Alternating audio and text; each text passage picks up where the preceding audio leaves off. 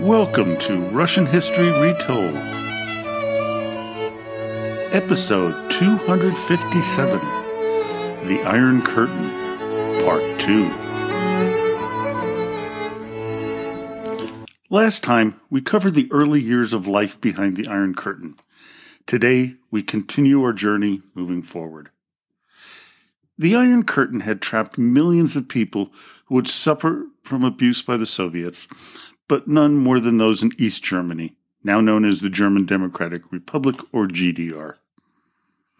Before committing suicide in April 1945, Adolf Hitler had begged Germany's citizenry to fight against the Allied forces. He ordered the Wehrmacht to create youth battalions known as the Werewolves to fight back especially against the Soviet Red Army. These were, for the most part, children, teenagers, and young adults, many of who knew nothing but an autocratic government. In her book, Iron Curtain, Anne Applebaum writes about a young man, Erich Loest, who was recruited into the werewolf movement.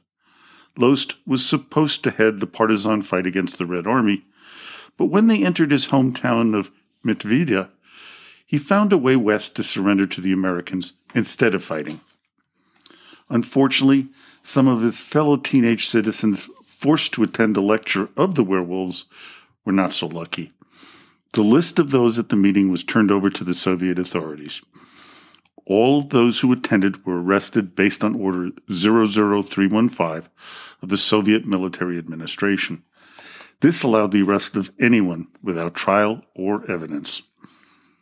At the Potsdam Conference, a declaration was made that, quote, Nazi leaders, influential Nazi supporters, and high officials of Nazi organizations and institutions, and any other persons dangerous to the occupation or its objectives shall be arrested and interned.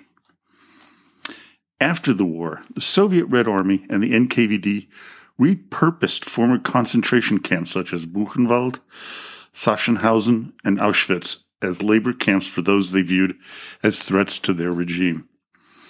Overall, 10 camps were turned into prisons. However, as opposed to the Nazi use of slave labor, most of the inmates were not allowed to work at all. As a result, reports of extreme boredom were common. Applebaum describes the conditions and the effects on these political prisoners. Quote, the special camps were not death camps of the kind that the Nazis had constructed earlier. There were no gas chambers, and prisoners were not sent to Sachsenhausen to be immediately killed. But they were extraordinarily lethal nonetheless. Of some 150,000 people who were incarcerated in NKVD camps in eastern Germany between 1945 and 1953, of which 120,000 were Germans and 30,000 were Soviet citizens, about a third died from starvation and illness. Prisoners were fed wet black bread and cabbage soup so bad that Lehman, who was later sent to the Gulag, remembered that in Siberia, the food was better and more regular. There were no medicines and no doctors. Lice and vermin meant that disease spread quickly. In the winter of 1945 46, it was so cold that the prisoners in the women's zone of Sachsenhausen burned bed slats to keep warm. As was the case in so many Soviet penal institutions, prisoners did not die because they were murdered, but because they were neglected ignored, and sometimes literally forgotten. She further goes on to write, quote, In the Soviet Gulag, some contact with the outside world was possible, and inmates could even sometimes receive visitors. By contrast, during the first three years of the existence of the post war German camps, prisoners could not send or receive letters, and they had no news from the outside world whatsoever. In many cases, their families did not know what happened to them, where they were. They simply disappeared. One of the biggest atrocities committed behind the Iron Curtain was the mass exportation of people from their ancestral homes. In some cases, we could view these exportations as examples of ethnic cleansing. While we tend to blame Stalin for much of this, This concept was agreed upon at Potsdam by both American President Truman and British Prime Minister Clement Attlee. They called for the transfer to Germany of German populations remaining in Poland, Czechoslovakia, and Hungary. It didn't stop with the Germans.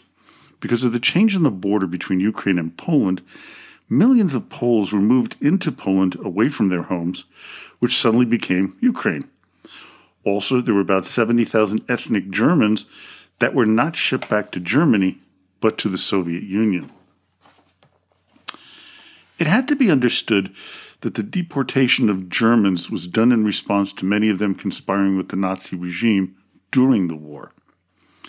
As Applebaum points out, some of the German inhabitants of the Polish city of Bydgoszcz, about a fifth of the pre war population, actively assisted the Nazis in their 1939 slaughter of the town's leading citizens, including priests, teachers, and even Boy Scouts. That didn't make them popular after the war either. Now, one of the fascinating facts about the countries that lie behind the Iron Curtain immediately after the end of the war was how much of the homes and land were abandoned. The houses and farms of the Jews killed in the concentration camps were mostly empty, and the grounds were fallow. Also, the millions of citizens killed during the war added to this problem. The Soviets made good use of this situation as they redistributed the land and homes to those who supported their takeover. By the end of 1948, all of the countries behind the Iron Curtain were run by pro Soviet communist parties. Additionally, any potential opponents had either been eliminated or fled to the West. But there was a significant problem, and it was felt most profoundly in the Soviet Union jealousy of the wealth and freedoms that the Red Army was made aware of in the West. Nobel Prize winner and Russian poet Joseph Brodsky wrote the following about the USSR's post war years Bikes were old, of pre war make the owner of a soccer ball was considered bourgeoisie. As Applebaum puts it, quote, the dissatisfaction, even among believing communists, was real. Stalin knew it, and the Soviet secret police knew it. During a private telephone conversation taped and recorded by the KGB, a Soviet general who had returned home from the front told a colleague that absolutely everyone says how openly and how everyone is discontented with life. On the trains, it's everywhere. It's what everyone's saying. There was one attempt by the Soviet Union to expand the Iron Curtain, and that was in 1948 with the blockade of West Berlin. The Soviets cut off electricity, shut off any way in or out of the city, basically laying the inhabitants under siege. While the pretext of the Berlin blockade was because of the introduction of a new currency in West Berlin, the Deutsche Mark, the real intent was to push the Americans out of the city and hopefully the rest of Germany. But of course, this failed to occur due to the massive airlift of supplies into West Berlin, starting on June 24, 1948, and ending with the Soviet capitulation on May 12, 1949. Another shock occurred behind the Iron Curtain in 1948 with the defection of Yugoslavia from under Stalin's control. In June of the same year, the rest of the countries within the Warsaw Pact voted to expel the country from the Cominform. Marshal Tito, the head of the Yugoslavian government, did not need any support from the Soviet Union as he had a firm grip on the country. The year is now 1950 and World War II has been over for five years. A new war has erupted, one that would plunge the world back into armed conflict the Cold War. The year 1950 marks a dividing point for immigration from the East to the West. Prior to 1950, over 15 million people, mainly ethnic Germans, emigrated from Soviet occupied Eastern European countries to the West in the five years immediately following World War II. That comes out to about 3 million a year. However, restrictions implemented during the Cold War stopped most east west migration, with only 13.3 million immigrants going westward between 1950 and 1990. That comes out to only 332,000 a year for that 40 year period. These numbers do not include the ethnic Germans that were forced or expelled from the lands that the Soviets acquired either through the agreement they made with the Nazis in 1939 or the deals they made with the Allies at Yalta and Potsdam. These Germans were also known as the Volksdeutsche or Reichsdeutsche. The Volksdeutsche were, quote, people whose language and culture had German origins but who did not hold German citizenship. The Reichsdeutsche were those who lived within the German Reich or Empire from 1871 until 1949. It has been estimated that at least 2 million people died due to the flight and expulsion. 400,000 to 600,000 died by physical force. Surprisingly, the easiest border to cross between 1950 and 1953 was the German one. The number of Eastern Europeans applying for political asylum in West Germany was 197,000 in 1950 165,000 1951, 182,000 in 1953, and 331,000 in 1954. This gain, uh, most of which was based on those people leaving in the first three months of the year, was due in part to some of Stalin's paranoid decisions. The German people were most concerned with the changing political situation and the threat of further Sovietization. Now, in total, over 3.5 million East German citizens left to move to West Germany until 1961. For the most part, these were the most talented people and often the most educated. This brain drain worried the Kremlin as well as the higher ups in East German government. Soviet ambassador to East Germany, Mikhail Pervukhin, observed that, quote, the presence in Berlin of an open and essentially uncontrolled border between the socialist and capitalist worlds unwittingly prompts the population to make a comparison between both parts of the city, which, unfortunately, does not always turn out in favor of the democratic East Berlin. When my father and I traveled to West Berlin in 1970 to visit my grandfather, a retired concert master from the Leipzig Gewandhaus, I was really impressed with the city and how modern it looked. When we crossed over to East Berlin to meet some cousins, I was shocked to see the difference between the two sectors. I mean, to this day, I still have a vivid memory of what I saw. There were still bullet holes in the buildings, remnants of the intense battle for Berlin in 1945. Everything also seemed very gray and dull. One particular sign in a shop window struck me as something that defined the struggles of those behind the Iron Curtain, and that was the word verkauft in front of a purse. The term is German for sold. Most of the items in the window were sold, meaning they had no more to sell. Uh, we also came upon a line of people about two blocks or more long. My father asked them what they were in line for, and one person told us they had no idea, but they probably needed whatever it was. When we got to the front of the line, we found out it was for toilet paper. This, of course, helps explain why so many people wanted to emigrate to the West. Not only were the intellectual citizens of East Germany leaving, but many farmers also decided they would not suffer from the collectivization program that the Soviets forced on them. It is estimated that one third of the top farmers left. This caused a large swath of farmland to fallow, which in turn led to food shortages. By 1960, World War II and the massive Western immigration left East Germany with only 61% of the working age population compared to 70.5% before the war. The loss was disproportionately heavy amongst professionals, engineers, technicians, physicians, teachers, lawyers, and skilled workers. The direct cost of workforce losses has been estimated at between 7 and 9 billion dollars. Something happened to be had to be done and done quickly. Even future Soviet Premier Yuri Andropov, then the director of relations with communist and workers' parties of the socialist countries for the Soviet Communist Party, saw the growing problem. It was reported to Andropov that while the East German leadership stated they were leaving for economic reasons, the real truth was that the grounds were more political than material.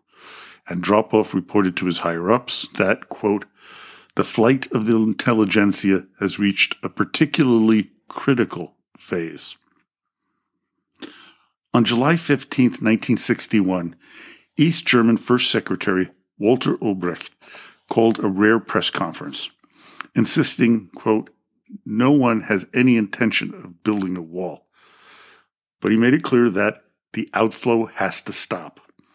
He further went on to say, quote, it goes without saying that the so-called refugee camps in West Berlin, the transit camps at which refugees were processed en route from West Berlin to West Germany, will be closed down. On August 13, 1961, a barbed wire barrier that would become the Berlin Wall separating East and West Berlin was erected by East Germany. Two days later, a concrete wall began to be erected. This new wall would extend about 830 miles or 1,340 kilometers. The zonal border, which separated the wall, would extend some three and a half miles or 5.6 kilometers on its East German side, with an additional tall steel mesh fence running along a quote unquote death strip, bordered by bands of plowed earth to slow and to reveal the prints of those trying to escape and mined fields. This almost completely stopped any unauthorized migration from the east to the west. As a result, only 5,000 people were to cross through the Berlin Wall between 1962 and 1989. One of the big problems that faced the authorities in the East was the easy access their citizens had to radio and TV signals from the West. They were able to see how much better the lives of the West citizens were. Tried as they could, the Soviet authorities had no real way to stop the media transmissions. Walter Friedrich, director of the Leipzig Institute, complained that, quote, shortcomings and weaknesses in our own country, like problems with supply of consumer goods and spare parts, media policy, rose tinted perspectives, real democratic participation, etc., are coming increasingly into focus and subjected to sharper criticisms. To a growing extent, doubt is cast on the superiority of socialism. To combat the growing influence of the West's system, the Soviets decided that they needed to corral all of their satellite countries into a military organization. That would be known as the Warsaw Pact. It was a collective defense treaty signed in Warsaw, Poland, between the Soviet Union and seven other Eastern Bloc socialist republics of Central and Eastern Europe, beginning on May 14, 1955.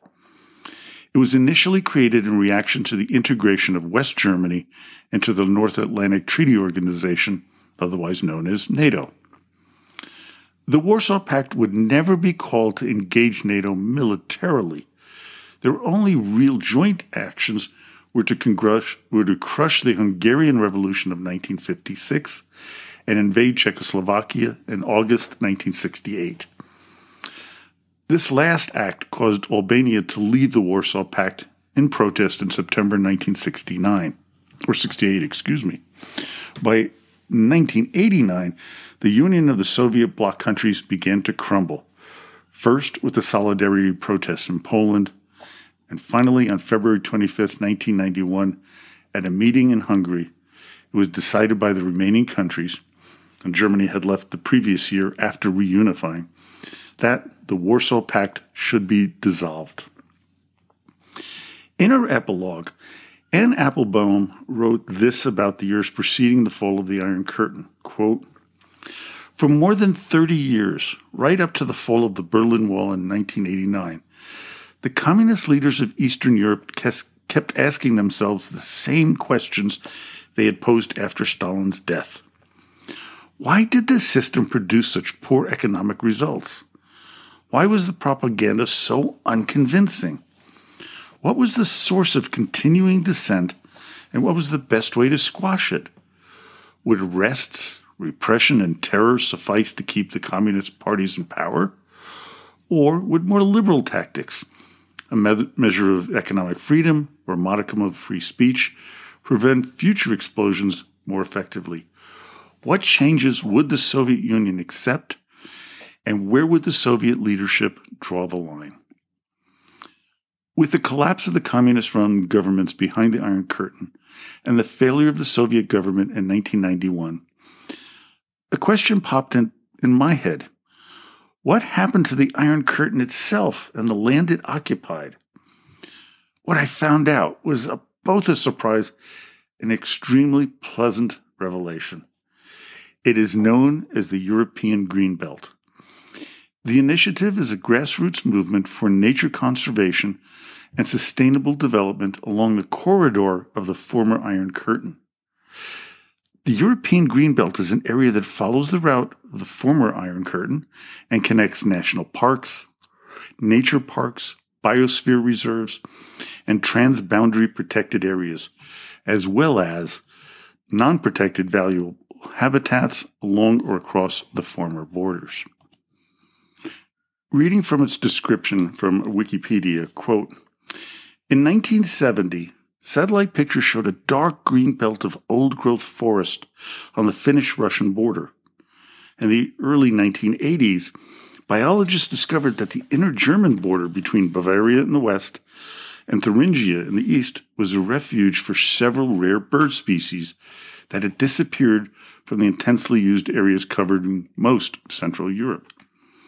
The reasoning behind this observation was that negative human impact on the environment is smaller in such border zones, which are commonly closed to public access, and thus wildlife is minimally impacted by human activities.